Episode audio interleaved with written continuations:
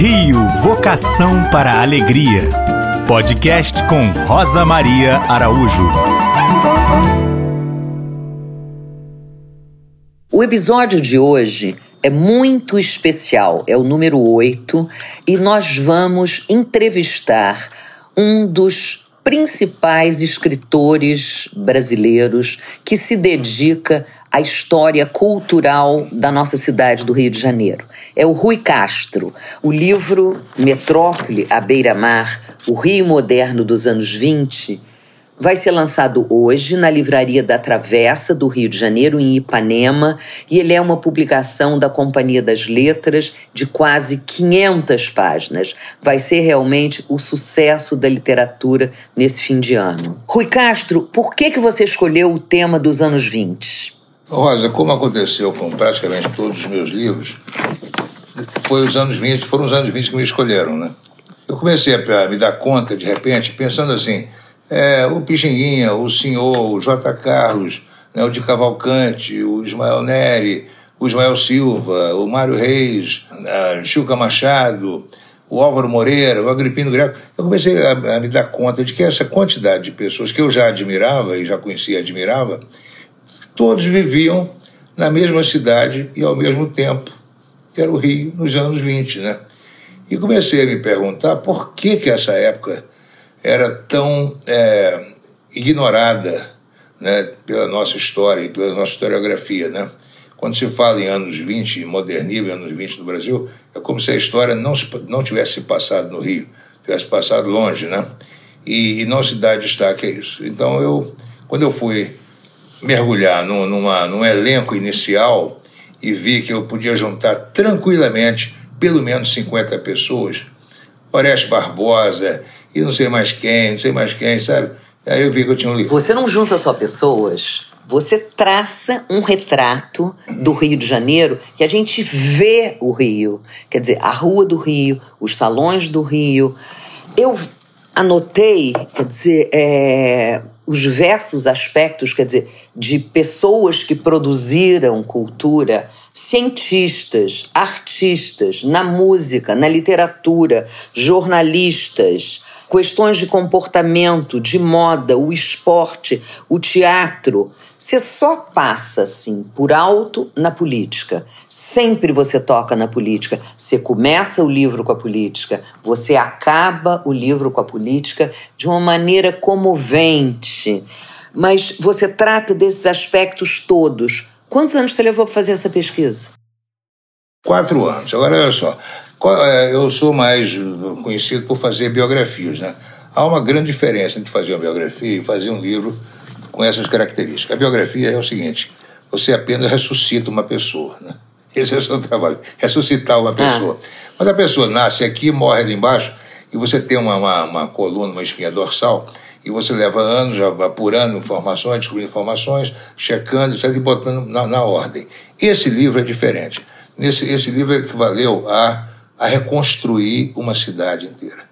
A reconstruir fisicamente, quase que tijolo por tijolo. E não apenas isso, como repovoar essa cidade. Porque também não são só, você sabe, você viu que não são só os grandes nomes que estão no livro. Né? De repente, o povo, de certa maneira, está ali como, como um pano de fundo. Mas cada, cada pessoa importante dessa que eu botei para andar no livro é quase que equivale a uma, microbiografia, né? E devem ser, sei lá, 70 microbiografias. Deve ter 70 personagens principais. Eu fiquei no, no impressionada com vários que eu passei a conhecer bem melhor depois de ler o seu livro. É, e agradeço você ter me passado os originais antes da publicação. Eu li no computador. Você sempre é muito generoso, é muito amigo. Nós somos muito parceiros. Foi uma experiência incrível ler 500 páginas no computador. Mas eu passei a conhecer muito melhor algumas figuras expressivas, até na literatura, até cronistas, que eu conheço bem desde a Casa Rui Barbosa. Uma das que me impressionou foi Ronald Carvalho. É, Ronald Carvalho era um homem muito importante na época, importância essa é reconhecida até pelos chamados modernistas de São Paulo, né? que, por exemplo, Mário de Andrade veio ao Rio no final de 1921, trazendo os originais daquele poema regionalista, Paulo Céu Desvairada, para pedir uma espécie de aval né, do Ronald Carvalho, do Manuel Bandeira. Ou seja, Ronald Carvalho era uma pessoa cuja opinião era importante se você quisesse ir em algum, a algum lugar. Né? É, e ele continuou. Você vê nas publicações modernistas, você vê referências fabulosas ao Ronald Carvalho. Ele sempre presente. Ele próprio fazendo poesia, uma poesia moderna, sem ser modernista, é, criador daquele, daquele, daquele verso né, que se tornou quase um, uma, um lema, né? cria o teu ritmo livremente, que é uma coisa que praticamente resume né? o que um poeta moderno deveria fazer.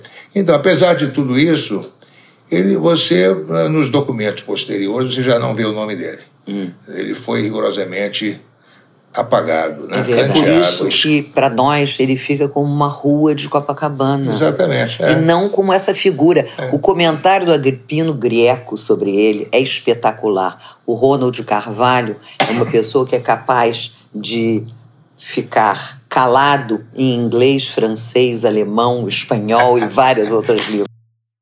Porque ele era diplomata. Isso é maravilhoso. E a, e a diplomacia é uma ciência que envolve, às vezes, você apenas escutar, né?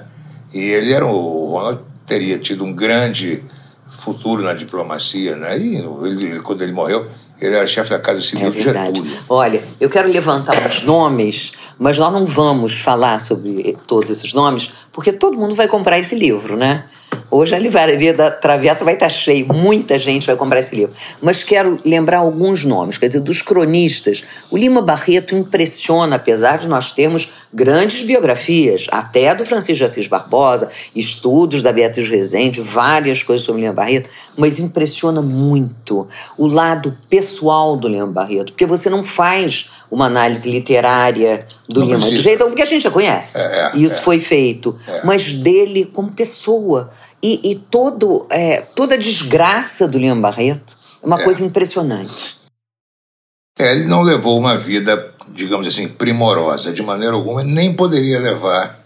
E não tem nada a ver com a, com a origem racial dele, nem social, nem nada. Tem a ver com o problema que ele era vítima de uma doença chamada alcoolismo, que infelizmente os nossos estudiosos é, ou não se interessam muito né, que eu, na condição de alcoólatra, né, que não beba 30 de ex. Não, não existe, ah, não, não existe, não existe ex. Existe, existe o alcoólatra ah, que não bebe. Ah, tá. né?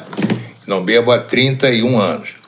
Mas eu continuei, eu passei a me interessar muito por isso e a estudar. E eu vi que uma pessoa realmente que experimenta essa doença, porque é uma doença, isso passa a ser a coisa mais importante da vida dela. Né? Isso, isso de, define tudo, todo o comportamento da pessoa, sabe? Tudo, é impressionante. Define o destino da pessoa. Alguns têm a, a felicidade de se salvarem, como eu. O Lima não se salvou, Com quantos anos ele morreu? Morreu com 39 ou 40 anos. E João do Rio? Também, né? Também, mas esse, esse aí era outro problema. Né? Comia demais, era muito gordo, né? Também muito angustiado também por certas coisas. Mas o Lima Barreto foi a, compreensão do Lima, sempre me pareceu, desde que comecei a me interessar por alcoolismo e por Lima Barreto, inclusive como alcoólatra, a compreensão dele sempre me pareceu comprometida pelo fato de que, não, ele era um rebelde, ele era um boêmio, ele era um incompreendido. Não, ele era um homem doente, apenas isso, né? Isso, isso fazia. O, o alcoólatra tem um comportamento contraditório. Ele nunca tem culpa de nada, a culpa é sempre dos outros, bota a culpa sempre nos outros, né? Então, por exemplo, ele era um homem que tinha um rancor, é, tinha uma, uma aversão certamente justificada na Academia Brasileira de Letras, né? a qual ele, ele concorria com os livros dele, e, e, e, como ele tinha um comportamento que, sabe, que era lamentável você encontrar o Leão Barreto na rua, então, imundo, né? como, como as pessoas na, na, situação dele, sabe? Quase que, quase que um pedinte, na verdade, na verdade, pedindo dinheiro para beber, né?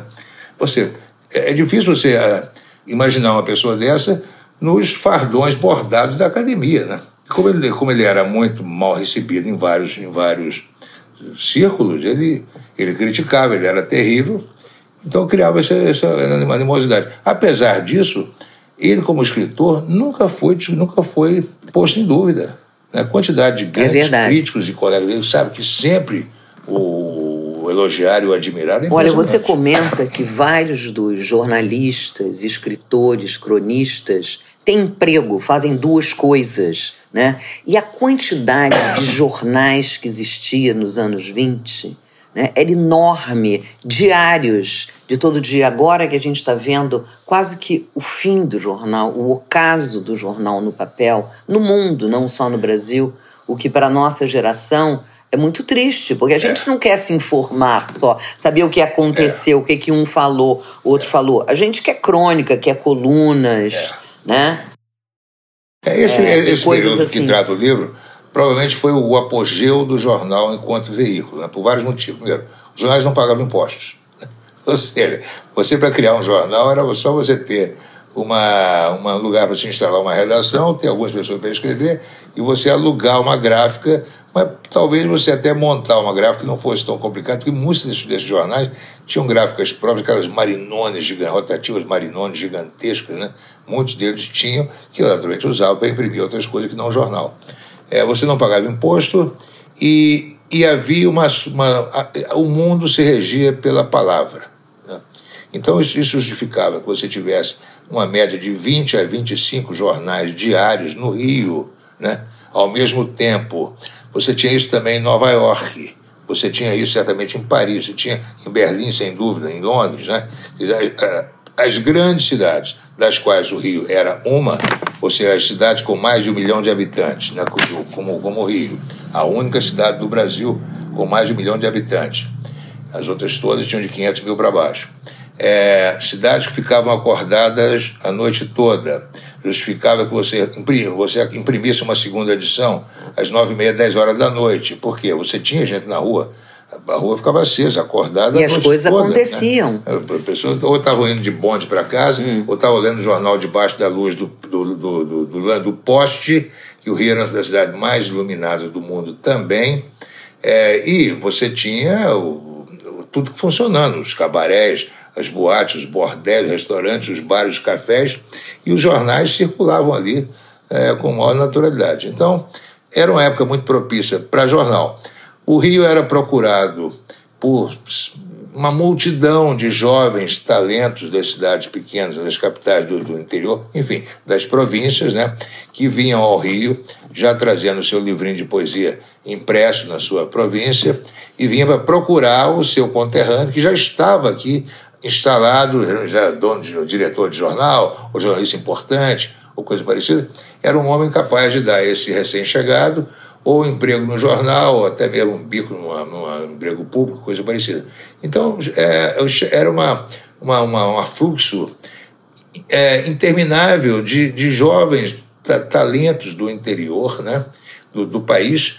É interessante que o Rio não tinha um interior, né? Todos os estados você tem a é capital é e o interior o interior do. O resto, o Brasil inteiro era o interior Será do que Rio. Nós não né? estamos sendo muito militantes do Rio de Janeiro, do carioquismo. Você é um militante do carioquismo. Mas olha só, eu estou dando, dando fatos, né? Se alguém tiver um fato que me desminta, por favor, apresente, né? Você então, não acha que isso tem a ver com o Rio ter sido capital? A função de capital um, do Rio, um, de ser metrópole, um dos fatores ser esse, mas cosmopolita. O, o outro fator é o Rio, exatamente. É o Rio ser o Rio. Porque você. Brasília é a capital do Brasil há, 60 anos. Você, você poderia dizer que Brasília é uma metrópole? Não. Não é. Brasília é uma roça que funciona três dias por semana. Uhum. Né? Ou seja, então é como dizer que o Flamengo é popular porque era o, o Brasil era o Rio, era a capital.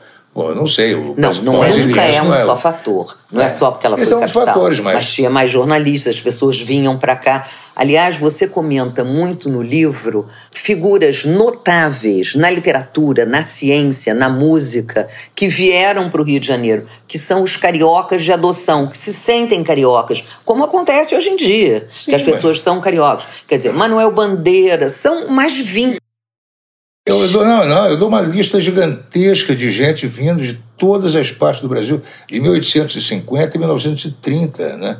Quer dizer, o que acontecia? Essas pessoas vinham né, de Pernambuco, da Bahia, do Rio Grande do Sul, de São Paulo, do, do Amazonas, do Rio Grande do Norte, etc., chegavam aqui e perdiam, não demoravam a perder o seu, as suas arestas, digamos assim, provincianas, né? Ah. E se confundiam né, com a grande moenda que era o Rio, né? como dizia Horácio Barbosa, o Rio é uma moenda. Mas as pessoas traziam também uma coisa diferente, cada qual trazia a sua experiência regional trazia o seu sotaque, trazia isso ou aquilo. E tudo servia para enriquecer o Rio. Né? As pessoas davam muita coisa para o Rio.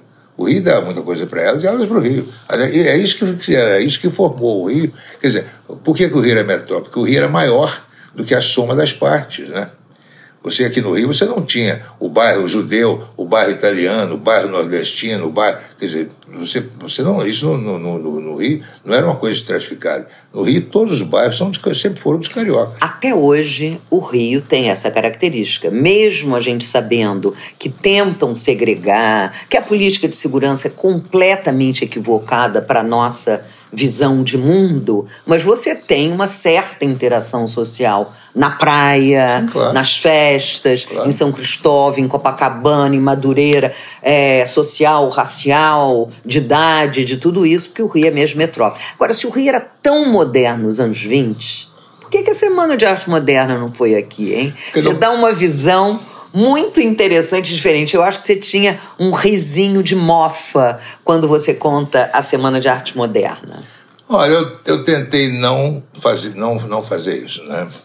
Não há motivo realmente para fazer uma, uma comparação, mesmo porque seria uma covardia fazer essa comparação. O Rio não precisava da Semana de Arte Moderna. Isso o próprio Paulo Prado, né, que foi o, digamos assim, como diria, como disse o Mário de Andrade, foi o faltor da Semana de Arte Moderna, ou seja, quem botou o dinheiro, sabia que não precisava. O Rio já era moderno, o Rio não, é, não precisa ser modernista, já era moderno. Né? Isso está, espero né, que isso fique claro né, nas 500 páginas do livro, quando você vê, por exemplo, o que aconteceu na, na, na exposição do centenário da independência, em 1922, em que o Rio, o Brasil, através do Rio, foi apresentado ao século, finalmente apresentado ao século XX, né? E, e como isso? Não é só por, porque houve uma, uma, uma renovaçãozinha estética aqui ou ali. Não, uma renovação empresarial, comercial, industrial, científica, né? equipamentos que eram mostrados de repente, milhões de debates e palestras e cursos e conferências, né? É, apresentação de novas tecnologias, ou seja, gente de todas as partes do mundo vieram e, e gente de todas as partes do Brasil também vieram né? como, como espectadores, como participantes. Você imagina a interação maravilhosa que deve ter sido nesses oito meses em que a exposição se desenvolveu. Uma coisa impressionante.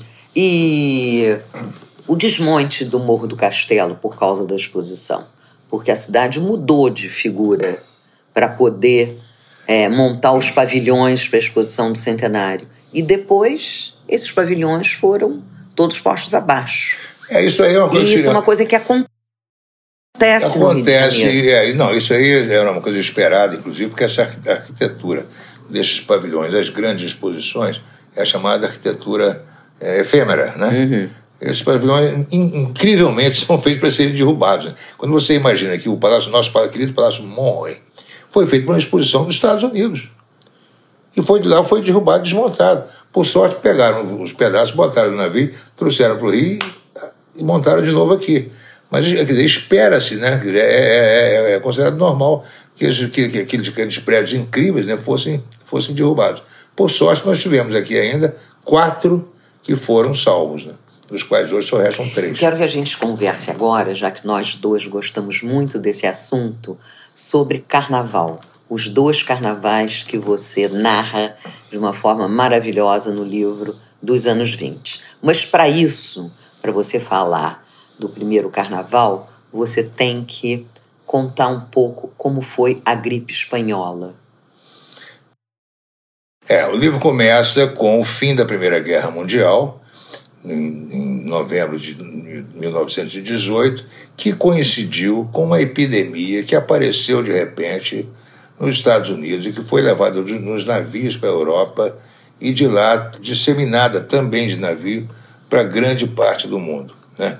E, e ela, que foi a gripe chamada de espanhola, coitada, que de espanhola não tinha nada, teve esse nome porque a Espanha foi, assim que ela começou a aparecer, a Espanha não impôs uma censura àquilo, e, então, de repente, como em muitos casos assim aconteceu na Espanha, passou a bater esse nome, mas não, não era nada de espanhola. Era uma gripe, era um vírus, que naquela época a, a ciência desconfiava da existência dos vírus, mas não tinha equipamento para identificar, observar claro. um vírus, né? Então não sabia direito o que fazer com aquela epidemia que de repente chegava nas cidades, contaminava metade da cidade e ia matando, matando em massa O Rio, o Rio, no Rio morreram 15 mil pessoas em 15 dias. Para se ter a, uma a ideia. A gripe chegou, disso, você diz, no dia 16 de setembro, é, através de um navio. Isso é sabido, é. E, e em outubro ela foi embora. É. Quer dizer, na verdade, ela foram 15 dias, foram Exatamente. 20 e poucos é, dias. É. E essas pessoas todas sem olhar para a classe social. Mas Todas as classes. Mundo. Se olhar para a idade, as crianças morreram. Eu, eu falo vários. Bom, talvez os dois homens mais ricos do Brasil morreram no mesmo dia, né? Os irmãos Laje, né? Dono de todo o transporte é marítimo, terrestre e tudo mais do Brasil. Morreram e você não tinha né? como enterrar esse Agora, você, você imagina ah. o que, que é 15 mil pessoas morrendo em 15 dias. São mil mortes por dia numa cidade de 1 milhão e 200 mil habitantes. O Rio hoje tem 6 milhões de habitantes. Você imagina mil pessoas morrendo por dia no Rio. Eu acho que isso não acontece, porque, isso, porque se acontecer, isso cria um transtorno monumental. Você não tem como velar essas pessoas, você não tem como enterrar, não tem como transportar. De repente os coveiros também começam a morrer. Não tem caixão. Não tem caixão. Não tem flores. Quanto tem... mais cadáver exposto, mais a doença pode se transmitir. Eu narro lá cenas horríveis. Não, né, de, a né? pior delas é uma que você diz que Pedro Nava é. conta num dos seus livros, é. que você tem um defunto, um cara que morreu de gripe, que na hora de enterrar, você vê que ele ainda está se mexendo. Portanto, ele não tinha morrido. É. E que aí começam a dar golpe de pá na cabeça dele para matar, para acabar, de, acabar de é, morrer. É, é. Isso é uma coisa chocante. É isso para não falar né, nos cadáveres. Quando, quando sol, começaram a soltar presos para cuidar dos cadáveres, para enterrar, os, os presos cortavam os dedos né, para tirar os anéis. Que né? coisa horrível. é terrível, não, não, foi bom ser assim, sabe por quê? Porque eu achei que você contou a gripe espanhola maravilhosamente bem, mas sem sentimentos assim como se fosse um fato isolado, como se fosse um personagem. Achei que você não botou sentimento na gripe espanhola. Então, ainda bem que você realmente contou com um historiador com uma certa distância. E agora você vai contar é uma coisa que você bota muito sentimento é o carnaval. Como é que o carnaval, logo depois da gripe, foi para se vingar dessa epidemia? A falta de sentimentos não foi só da minha parte, ela, ela impregnou as pessoas da época, porque a quantidade de mortes era tão grande, todas as famílias foram contaminadas, as pessoas não tinham mais tempo de velar os seus mortos, o luto foi uma coisa que foi abolida por falta de sentido, né? e de repente você tinha mais que se livrar do seu cadáver, ou seja, é, essa insensibilidade, digamos assim, é, não é do autor, eu acho que é dos personagens da época. O fato é o seguinte: Aí, de repente, as pessoas pararam de morrer, de uma hora para outra. Né? É, a gripe parece que passou. E, e, e custou-se a ter uma explicação para isso, né? que foi a seguinte: a cidade se autoimunizou. Claro. Uma hora para outra, né? Impressionante. Só que né, agora você, se você imagina, se você se vivesse naquela época, você está vendo que as pessoas pararam de morrer, já dá para sair de casa, já dá para namorar, já dá para ir a um teatro, ficar num ambiente cheio de gente mas você não sabe o que vai acontecer. Você não está sabendo se depende dali a um mês vai voltar tudo. Hoje nós temos a perspectiva histórica de saber que ali acabou. Mas eles não sabiam. É claro. E aí, de repente, vai, começa um ano novo, 1919. E o carnaval está às portas. Então, o que é que eu vou fazer? Olha, eu quase eu escapei de morrer por pouco. Eu posso morrer em março, eu posso morrer na quaresma. Não vou morrer então, impune. Eu vou mandar é bala. É hoje que eu vou me acabar. Ah, exatamente. Essa é, a explicação. é hoje só, amanhã não tem mais. Essa é a explicação pelo fato do Carnaval de 19 ter sido considerado, na época, o maior carnaval da história do Rio até então. Porque as pessoas achavam que ainda estavam sujeitas a morrer e aquele podia ser o último carnaval da vida delas. Aí eu, eu passei é, alguns meses mergulhado em todos os jornais e revistas da época, recolhendo o máximo, porque eu queria dar uma descrição do carnaval fosse assim, daquele canal que fosse assim, uma coisa acachapante, né? E foi. E citando, levantando informações, por exemplo, que eu não me lembrava que tivesse sido levantado por ninguém, entendeu? Tipo assim, qual foi a quantidade serpentina que, que ficou do carnaval? Você gosta muito de estatística, hein? Você é, o Rio tinha nessa época Acho que é a maneira de você dar uma dar ideia. Não, é ótimo. De grandeza, eu também adoro né? estatística. Eu claro. adoro estatística. Cheguei a estudar estatística, pensando em fazer um estudo do Porto, quando estava fazendo a tese de mestrado, e estudei um pouco de. Isso é a maneira que eu tenho de me redimir, porque eu fui reprovado em estatística. no último então ano. tem alguma coisa. Alguma, foi em 19 que foi criado o cordão do Bola Preta. Exatamente. Da Bola da, Preta. Da, da Bola Preta, claro, né? Uhum. Pois é, isso aí também foi para mim, de repente, esse é o tipo de coisa que, na medida que a apuração ia acontecendo, os fatos iam aparecendo na minha frente e eu dizia, eu, eu não mereço. Nessa, ainda tem mais isso. O Cordão da Vida apareceu, o Bloco Eu Sozinho apareceu nesse carnaval, foi o carnaval disso daquilo, né?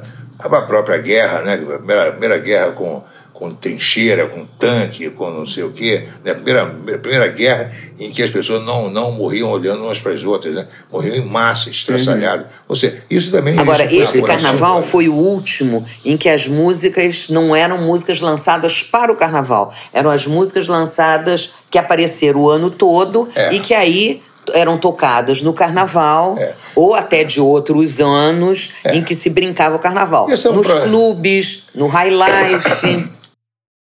É, esse é um processo lento, como você sabe melhor do que eu, né?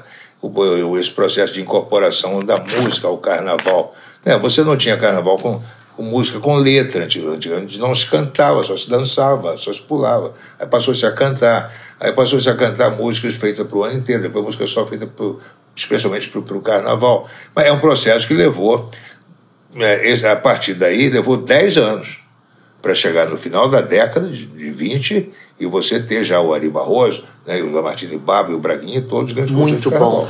Rui Castro, nós vamos parar por aqui, mas retomar na semana que vem, porque o próximo podcast vai ser ainda com você, nessa conversa deliciosa sobre Metrópole à beira-mar, o Rio Moderno dos anos 20, e nós vamos falar das mulheres nos anos 20, das mulheres cientistas, artistas, sufragistas, dessa modernidade que são as mulheres. Divorcistas, né? E divorcistas. Então, muito obrigado, sucesso para o seu livro. Obrigado.